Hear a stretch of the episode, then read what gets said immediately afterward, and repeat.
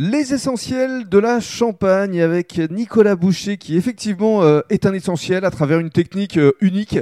Alors euh, vous allez nous euh, en parler avec les différentes étapes. Alors d'abord, euh, sur quel type de matériaux est-ce que vous travaillez Alors le bois, exclusivement. Quel type de bois Alors des bois euh, rares et précieux et qui ont des couleurs euh, qui se prêtent particulièrement bien aux bijoux, mmh. Mhm, qui viennent d'Amérique du Sud pour la plupart, mmh.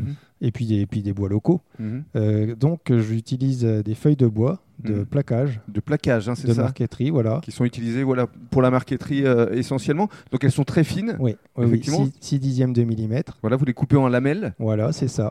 Et ensuite, je les affine, je les cintre à la vapeur pour ensuite pouvoir les, les enrouler, coller Mhm, pour les enrouler dans le sens de la bague mmh. pour leur conférer leur résistance. D'accord.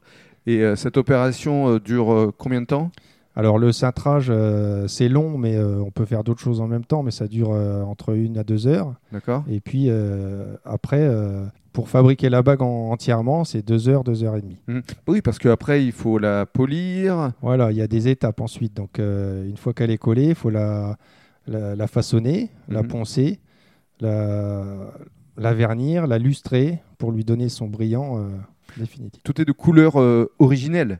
Oui, c'est ça. Voilà, il n'y a pas de peinture. Hein. Je souhaite... Il n'y a que du vernis, mais par ouais. contre, six couches de vernis Oui, il y a six couches de vernis très fines pour ne pas avoir d'opacité euh, ni de pellicule de vitrification euh, sur le, le, bijou final, qu'on voit vraiment le, la, la, couleur du bois utilisée. Ouais. Mhm. Mmh. Et dans le cadre du troisième podcast, vous allez nous parler de vos créations.